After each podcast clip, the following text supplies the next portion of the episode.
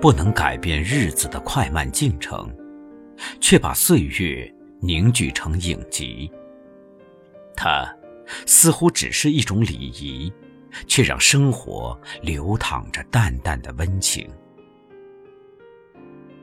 当我们在爱的站台上送别的时候，人生的各个路口，感情负载的重重时，也许就是亲友离别的一刻了。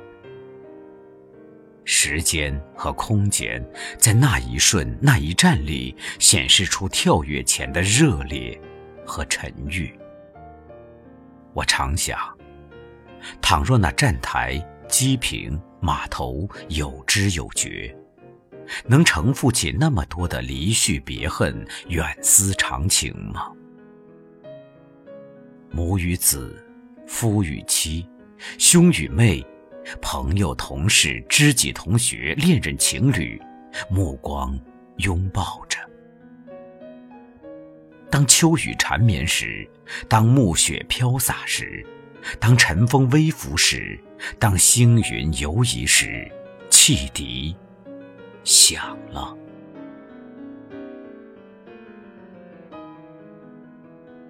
许多人一别再难相逢。这里便成为一个灰蒙蒙的背景，衬托起斑驳记忆。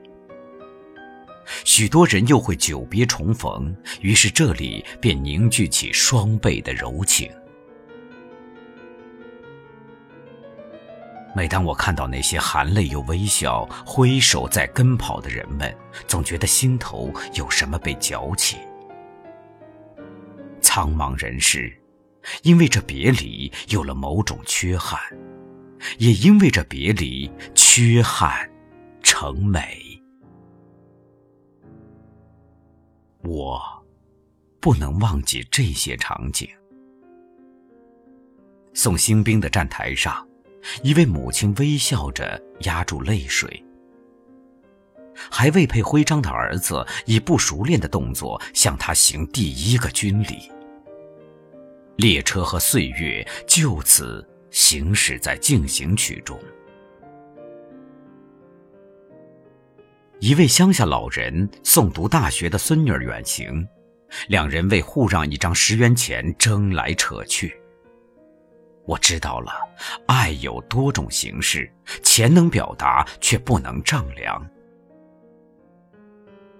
一方去支边的一对恋人，绞着手话别。他们不能相吻，却用目光拥抱。两位好似兄弟的青年难舍难分。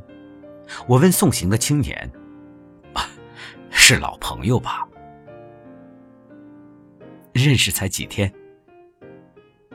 他望着列车消失的前方，又补充了一句：“ 患难相交。”我突然想起两句诗。天涯何处无芳草，相逢何必曾相识。人世有这两番境界，也算得上高远旷达了。而最使我不能忘怀的，还是在四川一个烟雨迷蒙的矿区小站上，一群矿区初中的孩子为几个实习归去的师专学生送行。一个女孩率先哭了，顿时站台被一片离情如诗，竟有几个男孩子爬上火车要再送一站。素来原则与心肠都挺硬的列车员默然允诺。在车上，我问几个未来的老师，他们一时难于成句，索性打开一大叠赠送的本子。有一本，只提有一句：“老师，您不会走出我的心。”以后，铁轨就给了我这样一个意象：血管。再怎样延伸，也是循环，终归走向亲友心里、社会心里、祖国心里。站台。是一个细腻多情的少女，又是一个粗犷豪放的汉子。他身上淌着南方河的气息，他肩上托着北方山的情致，他怀着对往日的追忆，他举着对明天的期冀。毕竟，时代的站台已缩短了远方与远方的距离，心与心的距离，已走出了柳永“杨柳岸，晓风残月”的冷艳。已走出了荆轲“风萧萧兮易水寒”的悲怆，已走出了王维“劝君更尽一杯酒”的孤寂。于是，便由我们这一辈人揣着激情，去西走日喀则，东奔大亚湾，北穿漠河，南跨老山。流动奔涌的，才是一生一世。我。向往着远方，还因为在驶向远方的路上有许多站，站上有许多故事，故事里有许多相识或不相识的朋友，朋友以他们各自的送行方式表述着爱意。人生是流动的，生活是流动的，爱。却永久的站着，与坚固的站台一起挥手相送。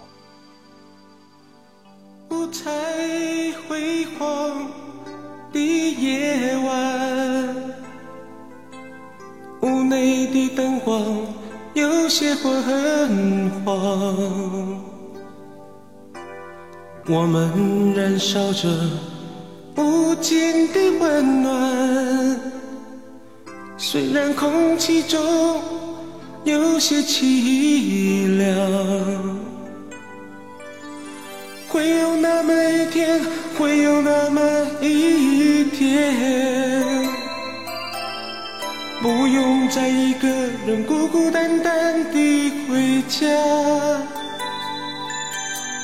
会有那么一天，会有那么一天，不用迷失在走过的天桥上。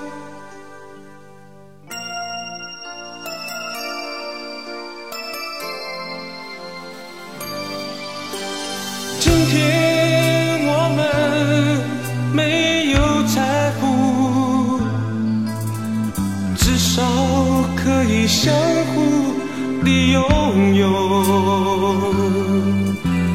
今天我们没有遥远的承诺，可是你我